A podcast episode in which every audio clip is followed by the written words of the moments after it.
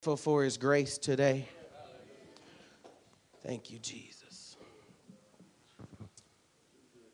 Yes, amen. He's too good for us to not believe.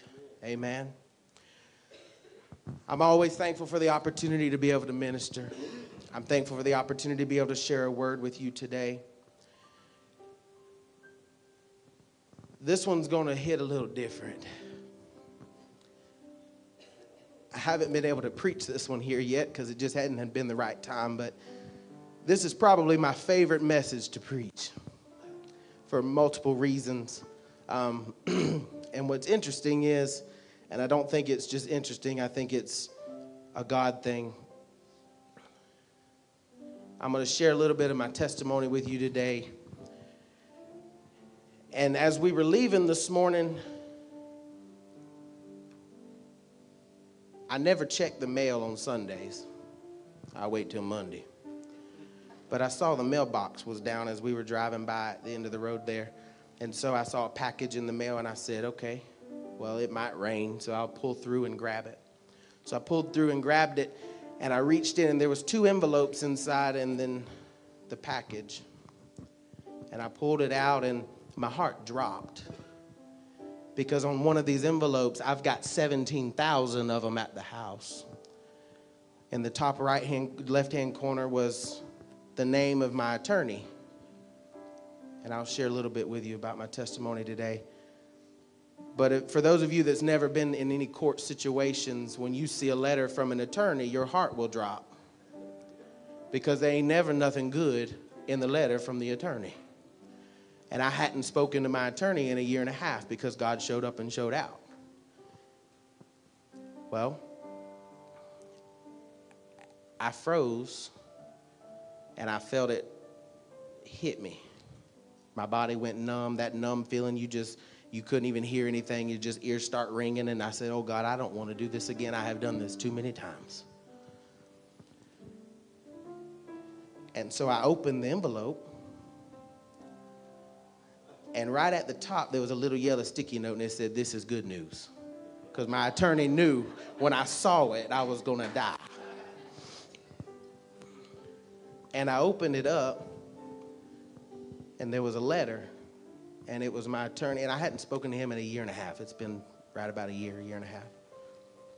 And the letter was explaining, You overpaid me. Now, for those of you that don't know, when you go to court three times and you face 16 felonies for something you didn't do, your bill ends up being about $490,000 is whatever what I spent. I had to mortgage my home and everything else. But I overpaid him. and it was an unexpected gift and surprise in the mail. I wasn't expecting. But what's interesting is I wasn't planning on preaching this today until yesterday afternoon. And this message is what got me through those five years. So bear with me as I let you in on what gave me strength. I call this a prepared table.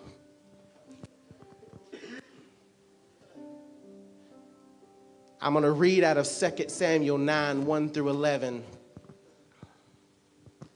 And it's an interesting story. Maybe one that you've read before, maybe one that you've overlooked.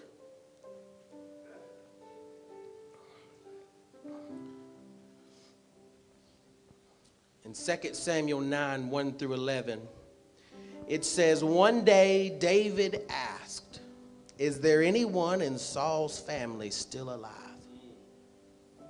anyone to whom I can show kindness for Jonathan's sake.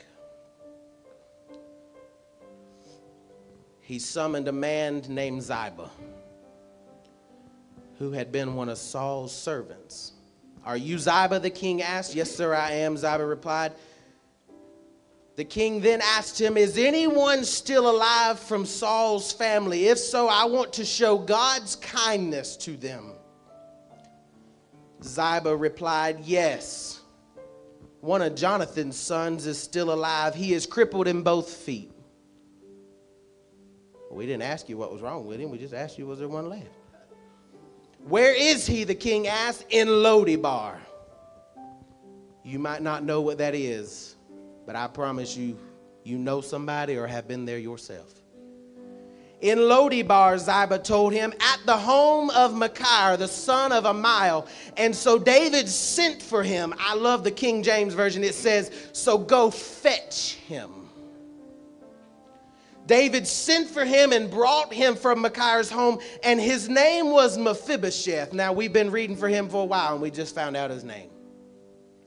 Mephibosheth, he was Jonathan's son and Saul's grandson.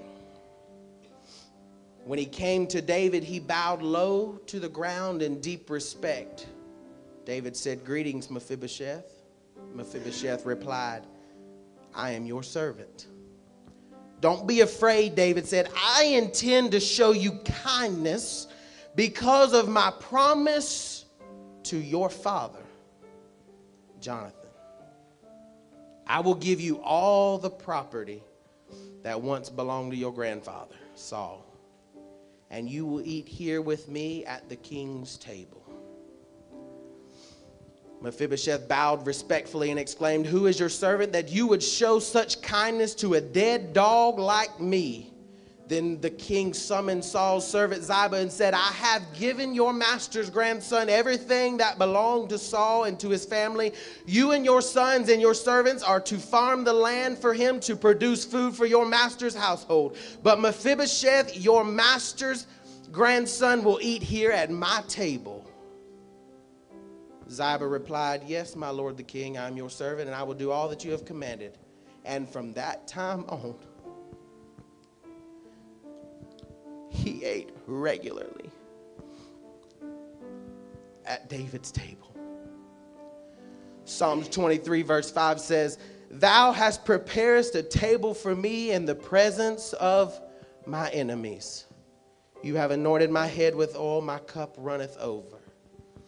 Father, I love you and I thank you for the opportunity to be able to share this word. God, I ask that you anoint this word, that it go out and accomplish that that it's sent to do. Father God, I ask that you anoint the ears that hear it and fertilize the heart to receive it. God, I thank you for this opportunity and it's in your precious name I pray. And everybody said, Amen. And when we read this scripture here in this story, there's a lot to pull from it. So bear with me as we make our way through it. In the first few verses, there we have King David, and we know that King David is through whom the seed of Abraham has come and will eventually come our promised King and Savior, Jesus Christ. Okay, so we're getting down the line here in history, making our way to the Savior. King David has actually become someone. At this point in the story, you have King David who has become someone, and he made it from the pasture to the palace. You see, David was the little shepherd boy that was forgotten about, right? We've heard Pastor preach that a few times. David was the shepherd boy that was forgotten about, but that was supposed to be king, and he was anointed as king, and he was brought into the palace. And you know the stories. If you don't go read them, there, there's a whole lot of stuff that happens with Saul. Here we see him, he's finally king. In 2 Samuel 8 and 15, it says, So David reigned over all of Israel and did what was just and right for the people. He starts the story out by asking himself, I don't know if anybody was there. I just like to think he's like me and talks to himself. Just walk through the house and talk. If anybody wants to listen, listen and respond. He said, Is anybody alive that I could show them kindness for Jonathan's sake?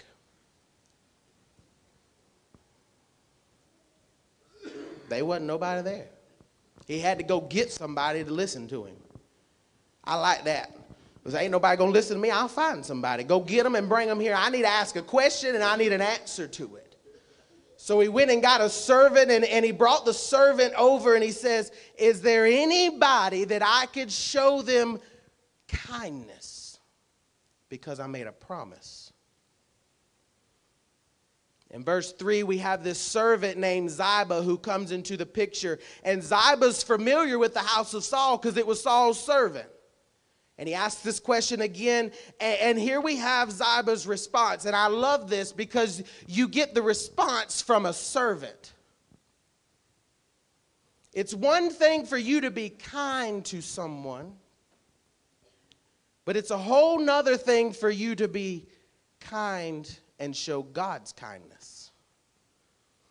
When's the last time you show someone the kindness of God? You see, kindness costs you nothing. He asked Ziba this question simply because he wanted to show him kindness for the sake of a promise he made his best friend who died. No act of kindness, no matter how small it is, is ever wasted. Kindness is the light that dissolves walls between people and families and nations. If we would learn to be kind, we might stay out of a war somewhere. Kindness is a sign of strength. Kindness is the language in which the deaf can hear and the blind can see. We have to get back to this place where we will call someone out to show them kindness. I want to talk about Ziba for a minute because I studied this for a little while throughout my time in sitting at home for five years. And I like Ziba. I realized I like Ziba. He doesn't have much acknowledgement in scriptures. In fact, he's only mentioned three different times 2 Samuel 9, 2 Samuel 16, and 2 Samuel 19. He is the original servant and a servant of Saul. He was a tiller of the land. His name means placed. The servant was strategically placed into the palace for this moment. His name means to be placed strategically. Ziba is not just a servant, he's a turning point in this story. You see, David's walking through the house saying, Is there anybody that I can show kindness to? And they had to su- summon this servant. You can't overlook the fact that this entire story is contingent upon the one who remained placed. The leadership of the house has changed. It's gone from Saul to David, but the worker has remained placed. David summons him, and notice he didn't even recognize him. He said, Are you Ziba? I would have said, Are you David?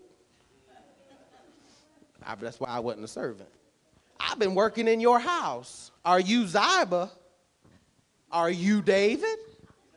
You should know me. I work in your home. That's how unrecognizable this servant was. That's the lowest status. You don't even recognize this servant. That'll preach right there. I ain't going to go down that road, but it will. In this moment, we have a king that's seeking direction from a servant.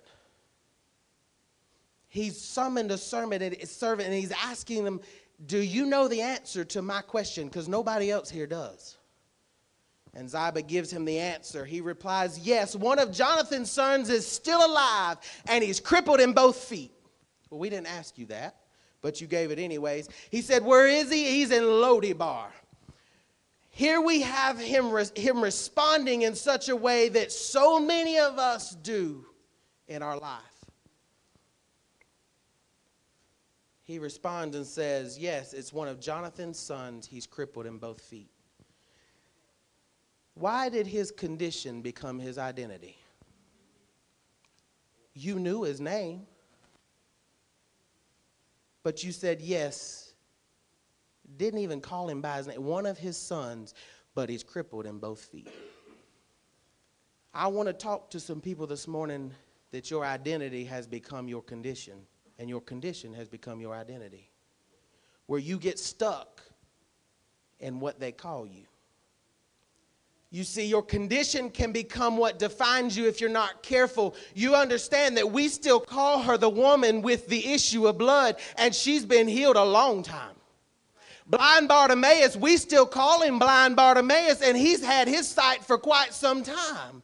Thomas the Doubter don't doubt anymore, yet we still call him Thomas the Doubter. If you aren't careful, you'll refer to someone by something that they're not. You have to understand that your identity can change when you step into Christ, and you don't have to be called what you were. I promise you, if she walked in the door, you wouldn't call her the woman with the issue she'd correct you very quickly. You see,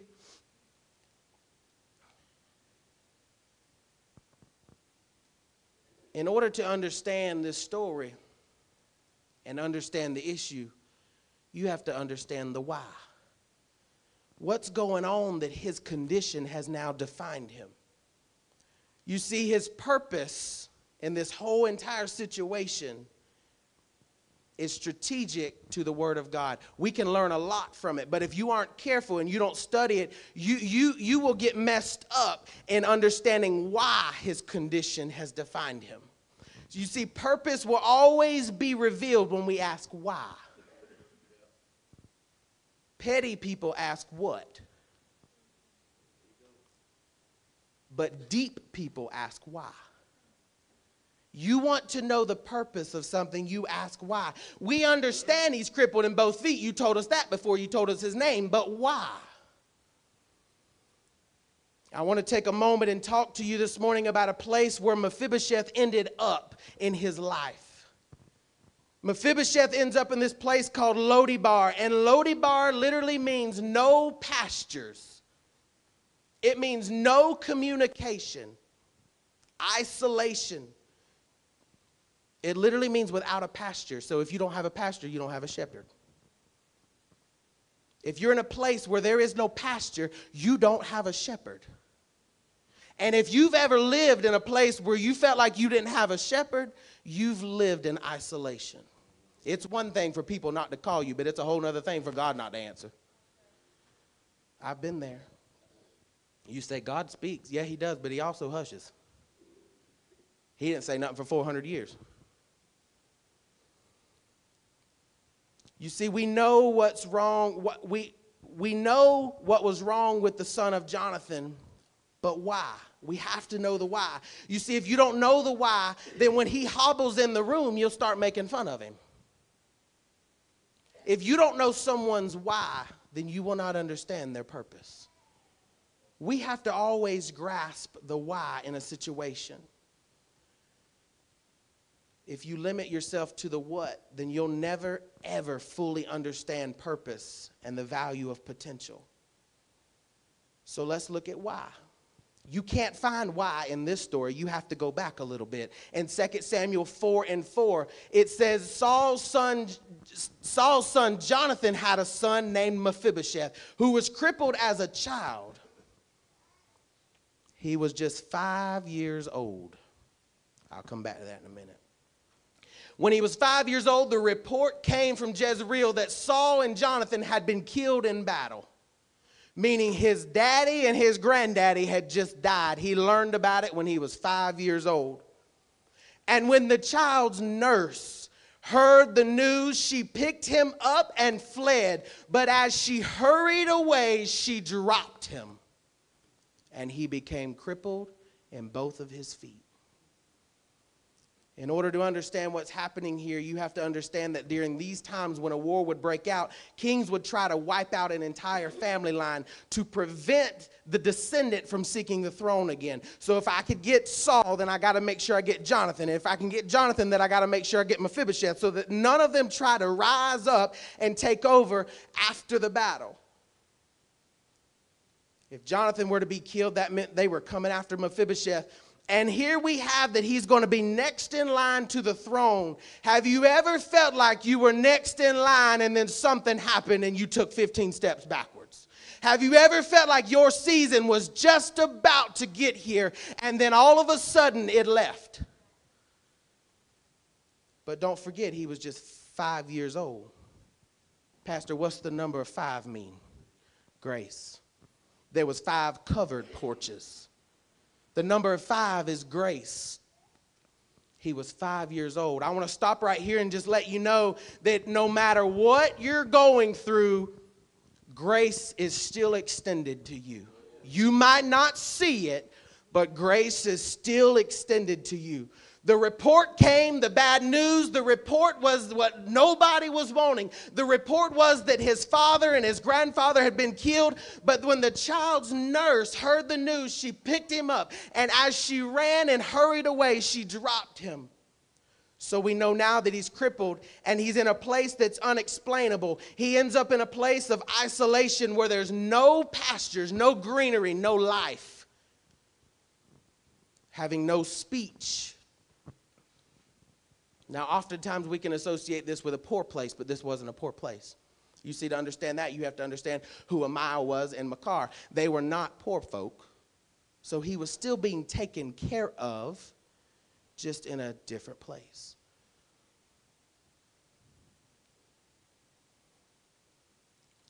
We can't overlook the fact that his nurse dropped him. I want to talk to some people this morning that was dropped because of someone else. You see, this nurse obviously loved him. She was obviously his caretaker. She was more than likely the one to watch him grow up. She would have been the one to comfort him, the one to take care of him, the one to look after him and protect him, the one that would have woke up in the middle of the night when he was sick, the one to teach him to walk, the one to teach him to talk. You see, that's what nurses and caretakers did back then. But in this moment, she was the one that was going to have to protect him. And in her attempt to protect him, she picked him up and hurried and dropped him. What do you do when it's the one that loves you that drops you? What do you do when it's the unexpected one in your family or in your friend circle or in your life that you see every single day that drops you? You see, I spent many years of my own life feeling dropped. I, I, spent many years to the point that I missed the fact that I was still in the shadow of the Almighty. To understand that, you have to understand that the word Ammiel, son of Ammiel, Machir's home, that name there means the kinsman of God. He may not have been in the palace, but he was put away in Lodibar. Now, Lodibar is not a place you want to be, I promise you, but there's still grace in Lodibar. I felt dropped growing up. My mom and dad decided to choose other things than to choose me.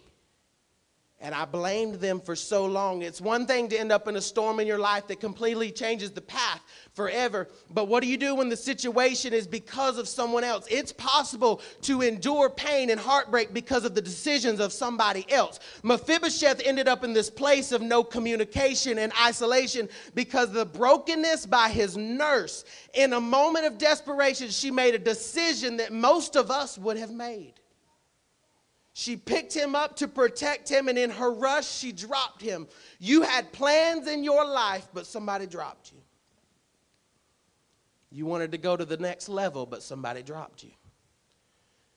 You were next in line for promotion, but somebody dropped you. And all of this was out of his control. Have you ever felt like that whatever happened to you is out of your control? You end up in this place called Lodibar. Lodibar is a place of no communication. This is a place where you go where you don't want to be around anybody. Have you ever felt that way? Where you don't want to, you got so much to say, but you don't want to talk. You couldn't pay me to talk. This place of desperation that you get to that you feel like you, you, you can't tell anybody because they're not going to understand. And then before you know it, being around people makes you anxious. And then before you know it, you hate people. I've been there and I've done that. This is where you don't want to talk and where you feel overlooked and forgotten. Lodibar is a place where you learn to hush your mouth because you no longer feel good enough. You see, favor's not fair, but whenever you're in a situation where you can't find favor, then you just see unfair. You see, he was in a place where he was supposed to be king. Someone else dropped him at five years old, and then he ends up in Lodibar, which is a place that is not where he's supposed to be. He's supposed to be in the palace, but he ended up in the pit.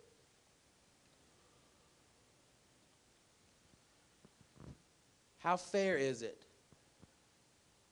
that he's supposed to be in a place and he can't be? Because you see, now, even if they were to come find him, he can't be king.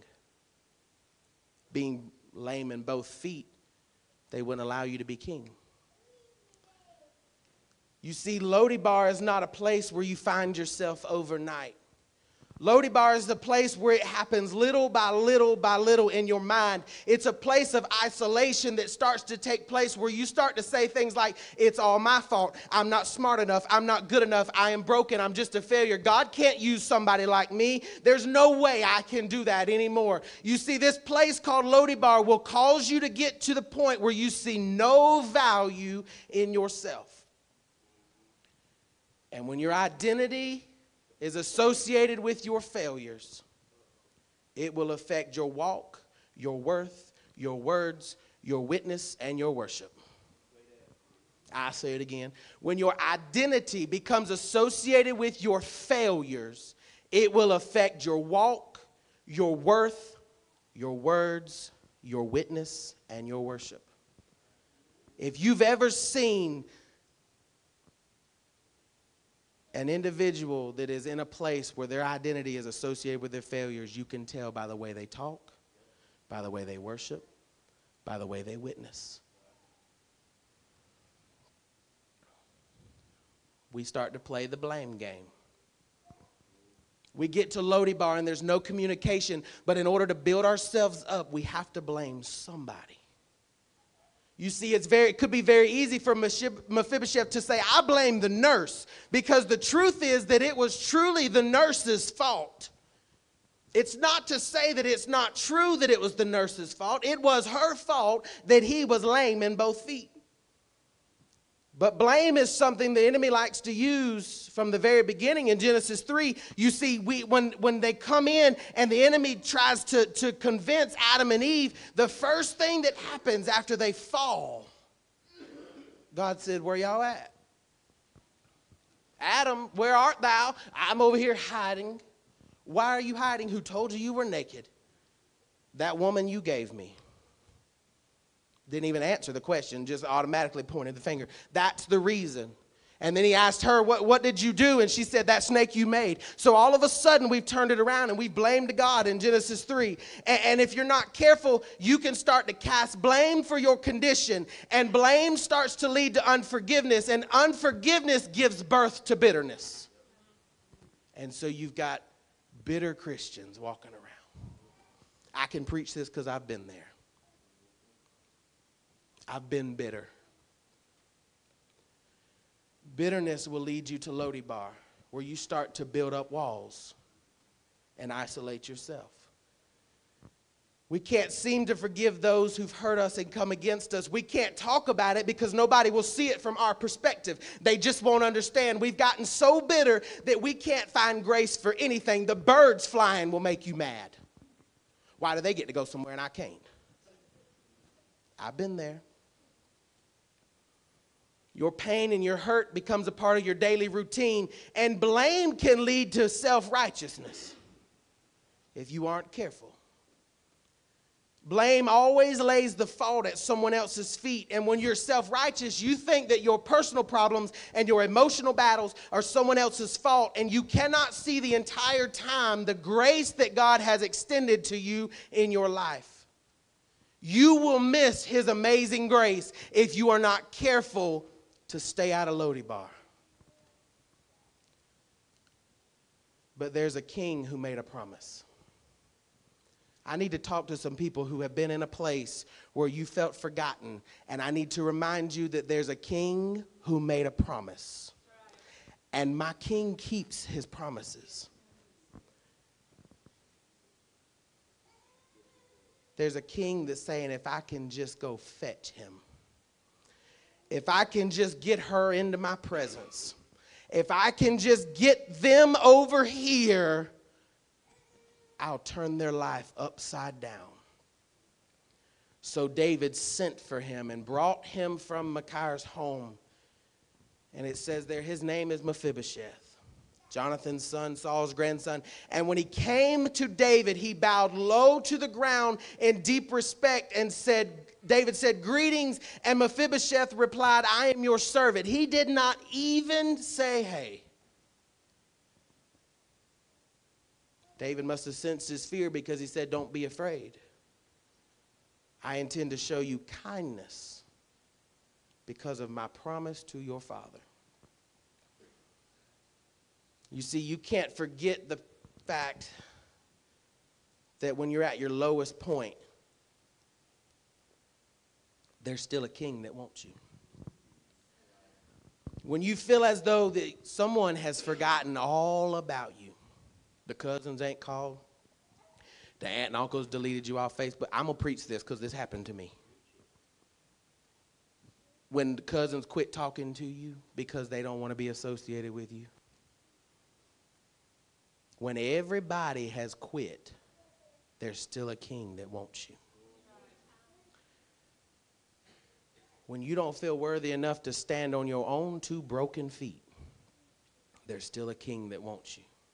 When you feel as though you've messed up so bad that you can't be used, you cannot be used anymore, you're broken, grace will come find you.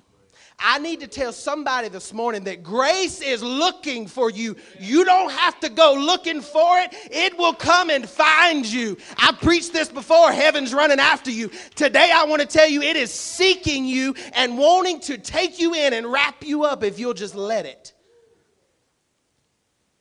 Aren't you thankful that grace came and found you? David said, Is there anybody? Notice he didn't even care who it was. Is there anybody? God is saying today, is there anybody in this room that I can pour my grace out on? Ziba said, Yeah, there's somebody, but he's broken. Ziba would say today, Yeah, there's a whole room full of them, but they're broken. And the king says, I don't care, go get them. Go fetch them he has become one with his condition. He's been in it so long, he was just five years old. So you know, at now he's an adult. He's made it through his condition. You, sometimes your condition lasts longer than you think it would or thought it would, and then all of a sudden you just become one with it. He's become one with his condition. He's lame in both feet. He's not fit to be king. He's supposed to be king, but he's not fit to be king. And so this leads him to a place that he cannot identify with what he is. He's identified with what he become. And God, God is saying to you, you cannot become one with your condition because I'm wanting to pull you out of your condition and cover you with grace. So forget that and become this. David said, Go fetch him. I love that word in the King James Version. It says fetch. Do you know what has to happen when you fetch something? You got to go pick it up. When I play fetch with the dog, I throw it and they got to go get it. But in order to get it and bring it back, they got to pick it up. I'm going somewhere with that. God wants to fetch you and bring you into grace today. But here's the catch in order for Mephibosheth to be fetched, we can't forget that he's lame in both of his feet and he can't walk. Somebody has to go pick him up. But hold on. It was someone who picked him up that got him in his condition. It was a woman that picked him up that broke him. So, in order to get into the king's presence, someone had to go fetch him, but he can't walk. So, he's got to be picked up. David said, Go fetch him. I know he's crippled. I know he can't walk. I know that his feet don't work. I know that she's broken. I know that she's lied. I know that he's lied. I know he's messed up. I know that she left. I know he left. I know the condition, but go get him. God is saying, I know the condition. I know what you've done. There's nothing that takes him by surprise, but go get him. Someone say, The king's on the way to get me. The king's on the way to get me. In order for Mephibosheth to be taken back, he had to crawl up in the arms of someone else and be picked up to be fetched. It was climbing into the arms that broke him. But God's saying, if you'll learn to trust again, I'll carry you back to the place where you belong. I know that crawling into someone's arms is what broke you. But if you'll trust me again, I won't drop you. I'll carry you back to the place that you belong. He didn't belong in Lodebar, he belonged in the palace. He was the king's grandson. And God's saying, if you will just trust the process, I will pick you up and carry you back to the place you belong. Proverbs 3, 5 and 6, 5 through 6 says, Trust in the Lord with all your heart. Pastor, that's hard when your heart's been broken. Don't depend on your own understanding.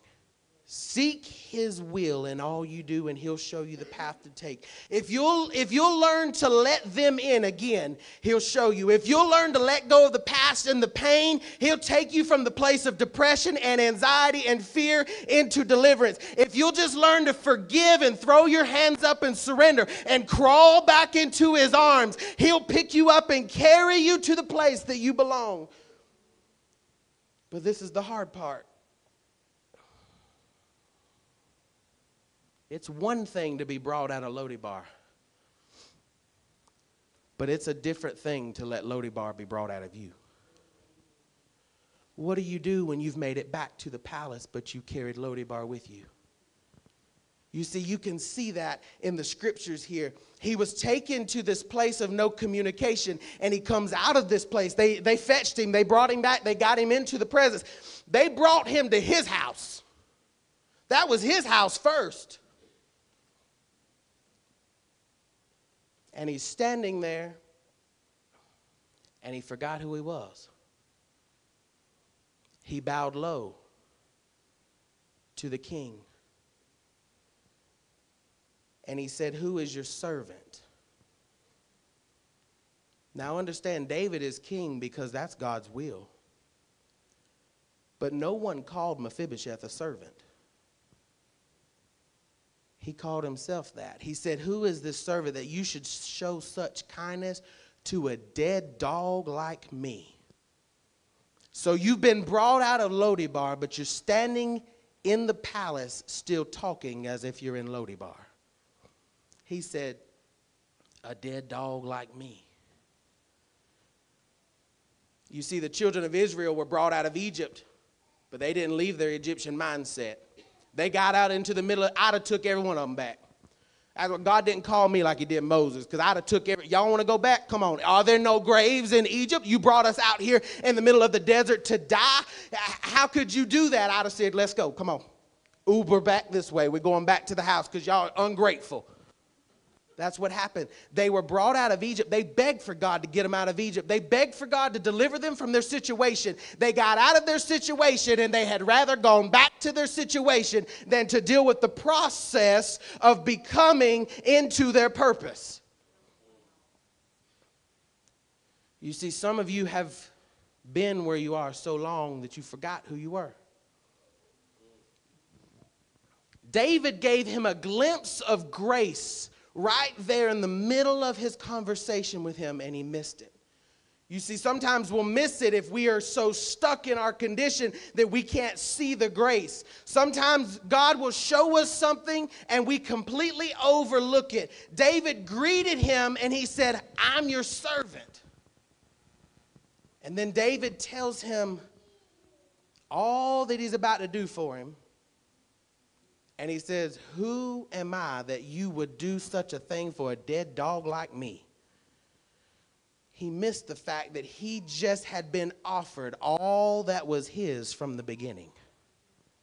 That's right there in the scripture. He said, I'm going to give you all that belonged to your grandfather. He missed it. He said, Who am I that you would do such a thing for a dead dog like me? If you're not careful, you will allow your mentality to keep you from seeing the grace that God has poured out over your life.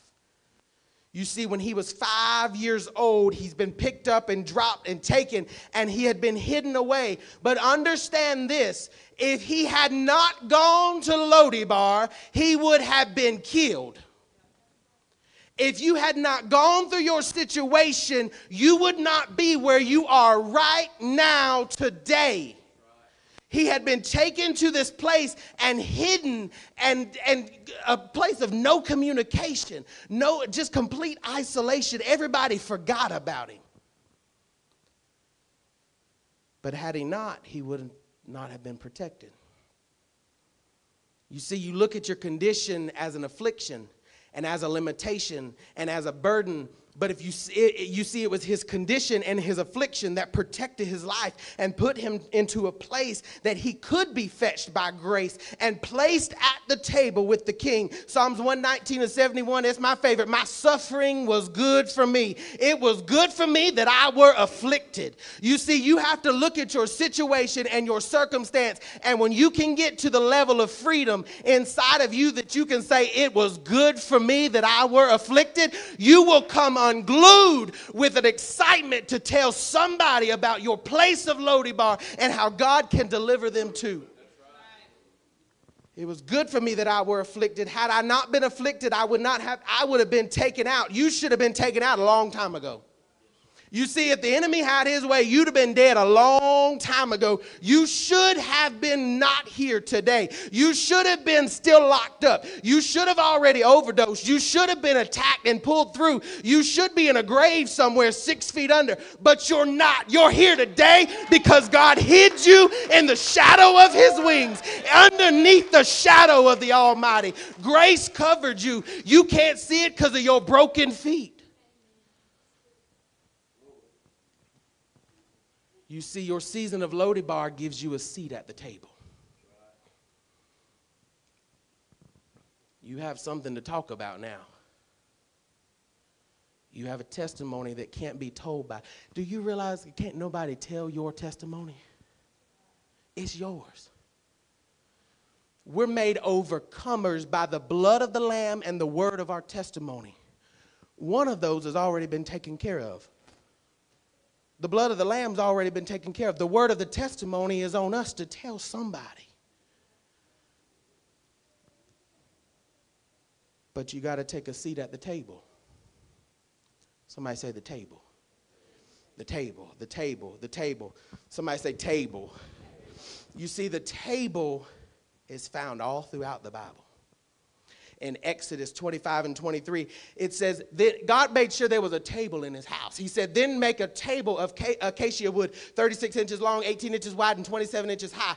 And then in Job 36 16, it says, God is leading you away from danger, Job, to a place free from distress. He is setting your table with the best food. Matthew 15 and 27, she replied, That's true, Lord. But even the dogs are allowed to eat the scraps that fall beneath the master's table table. Oh, my Lord, I could preach that right there. I love that so much. There's so much on the master's table that even the dogs get to eat. He said, Who is thou that I be such a lowly dog that you would do such for me? It's okay that you feel that way. There's enough for you too. It will overflow from the master's table onto the floor. He is not lacking for nothing. He has so much on his table that even the dogs get to eat. You see, you, you got to get to the place that you can just get to the table. If I can just get to the table, I'll be fine.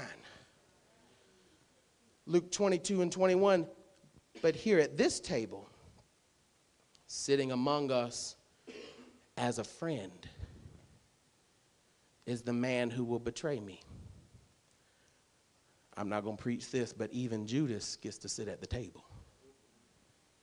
Some of y'all be mad he was sitting there. You see, the table is where we gather the table is where we find grace. The table is where we find forgiveness. It's where we find nourishment. It's the place where iron sharpens iron. The table is the place where you can taste and see that the Lord is good. The table is the place that you're able to experience the bread of life. If you're not careful, you'll miss the power of this text. When we leave the place of no communication and no pastures, and we come into the palace in the presence of the king, the shepherd is waiting on us. You see, David started in the pasture for a reason. He was to be as a shepherd to the people. And when we come into the presence of the shepherd, we find grace. Someone say grace. Psalms 23, 1 through 6. The Good Shepherd provides for us, gives us a place of rest, restores our soul, leads us into right paths. He removes our fears. He assures us of His presence. He comforts us. He prepares a table for us. He anoints us. He fills us until we're overflowing. He declares His mercy and His grace and His goodness and His kindness over us. You see, there's a seat at the table for you. There's something about taking a seat at the table. On top of the Ark of the Covenant, there was a place called the mercy seat. And it was on this mercy seat that the sacrificial blood of animals would be sprinkled, and, and, and, that would take the atonement of the sins for the people. But when Jesus was crucified and, and the veil was torn, that gave us access into the place that we call the mercy seat. You have access to sit down in mercy today. You've got a place waiting for you at the table because of what Jesus Christ did. The covenant keeping king is inviting you to sit down at his table where he promised to meet us. You see, Mephibosheth was invited to have a seat at the king's table. And it's at this table that you can see grace show up. Mephibosheth was crippled in both of his feet. We know that. I've said it 55 times in this sermon. I need you to understand that because you've been crippled in something in your life for a long time. Someone had to go fetch him and bring him. And notice what the king asked him to do when he got into his presence. Pastor, he didn't ask him to run a race, he couldn't. He didn't ask him to lead a nation, he couldn't. He didn't ask him to go into battle, he couldn't. He didn't ask him to walk somewhere and give someone a message, he couldn't. The only thing the king asked him to do was something that he could do sit down. That's all he asked him to do. You didn't have to walk here, I came and got you. You don't have to do anything else but just sit down at my table. You see, this is where we find grace. Because the table eliminates discrimination. The table eliminated the excuse of I can't. The table eliminates the mindset of I'm not good enough. It was at the table that Mephibosheth could now feel as an equal to those whose feet were not broken. When you sit at the table, grace will cover your brokenness. When he sat down, nobody knew that his feet were broken. When he sat down, he was equal with those who could walk because they were sitting too. The table will bring you to a place that you don't feel less than anymore. The table will bring you to a place that your brokenness, your bitterness, all of that stuff that you've carried with you for so long, it's covered. None of us even know that your feet are broke if you'll just sit down at the table. None of us even care that your feet are broke if you'll just sit down at the table. That's all he's asking you to do today is sit down at the table. You see, it's because of a promise that David made Jonathan. Pastor, we only have grace today because of a promise. That's all we got. You see, I love this story so much because when I was walking through my trial, I need you to understand that I was falsely accused of something that I did not do. I had 16 felonies and I was looking at over 400 years in prison. And I made it through not one, but two trials and was looking at a third one. Most people don't go to court for one trial, much less two or three.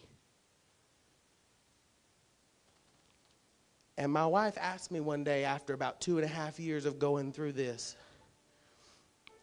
How do you make it every time we go to court? and not fall apart. And it hit me like a ton of bricks because he prepared a table for me in the presence of my enemies. When I look across the courtroom, I see those coming after me, and my table didn't look like what I thought it was going to look like. But I was sitting at the table. And it gave me strength because I know that the Word of God is to be true. And he said, I prepared that table for you. Sit at it. And out of that table, my life has been turned upside down and inside out. It was a table in a courtroom that I can't really explain to you. It wasn't in a palace. Court, courthouse looked like a palace, but it wasn't. I found grace at the table. I started loving people again at the table. I found myself at the table. I heard what God called me to do at the table.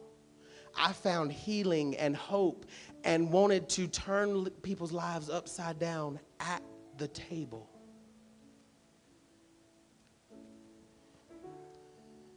You see, at the table, Mephibosheth was offered all that his grandfather had owned. Joshua 24 and 13 says, I'll give you land that you did not work on. I'll give you towns that you did not build. I'll give you vineyards and olive groves for food, though you did not plant them. If that ain't good enough, it says it again in Deuteronomy 6 and 11. The house will be richly stocked with goods that you did not produce. You will draw water from the cisterns that you did not dig. You will actually get to eat from the vineyards and the olive trees, and you didn't have to plant them. All you have to do is sit down at the table. Your sin is covered at the table. I don't care what you've done. You can come write it down if you want to and tell us all. I don't care where you've been. Your weakness is covered at the table. Your feet may be broken. They may have come against you in all different directions. You, have, you may have been molested. You may have been cheated on and lied on. You may have been beat. You may have, whatever it is, is covered at the table. You have a table that's, it's been prepared for you. Nobody can sit in your seat. All he's asking you to do is just come to the table and sit down. Just pull up a chair and allow him to cover your past. Nobody at the table is, they don't even care your feet's broken. Theirs is probably broken too. Embrace this grace that God has for you this morning. All I'm asking you to do is just take a step to sit down at his table. And my favorite part of this scripture says, from that day on, meaning from this day on, you have a seat at the table. Nobody can take your seat away from you, it belongs to you. Nobody can take this grace from you, it's yours. From this day forward, you can partake in all that He has prepared for you. Food you did not have to grow, houses that you did not have to build. I'm not talking about prosperity. I'm talking about He will show up in ways that you seriously cannot comprehend for your life if you will just sit down at the table.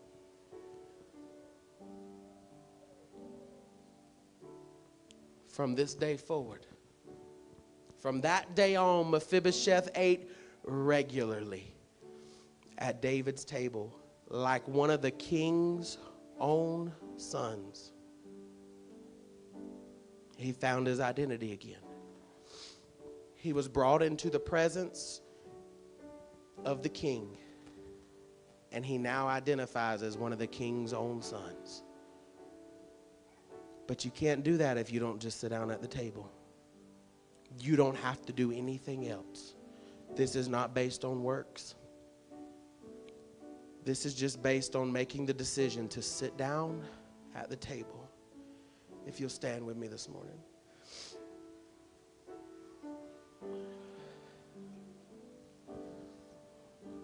You can say to yourself, I'm done with Lodebar today. You don't get in Lodebar overnight and you don't get out of Lodebar overnight. I'm not saying that this is some magical message that as soon as you walk out of here, you won't face things. There are still days that I face things. But I know I got a seat at the table. And if I'll just go park it at the table for a little while, it helps so much. So, with every head bowed and every eye closed, just ask yourself this morning are you sitting at his table? Are you still in Bar? Are you tired of being in a place of isolation? Are you ready to love people again? Are you ready to let them in and trust them again? If you'll just sit down, he'll cover it for you.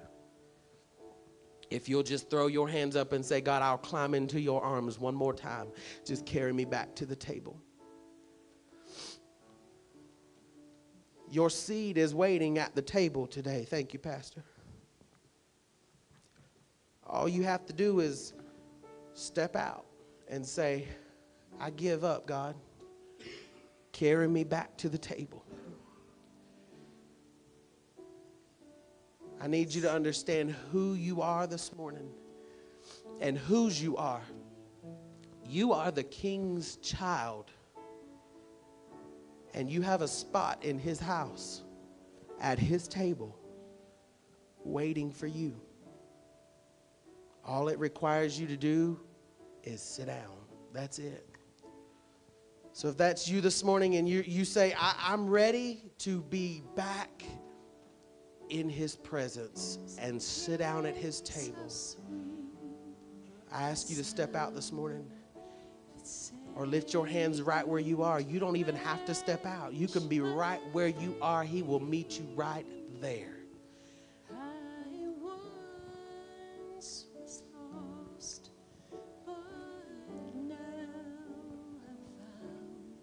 If that's you this morning,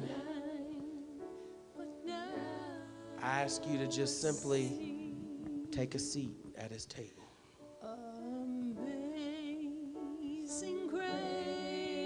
praise how sweet the sound that saved a wretch like me. I once I was lost, but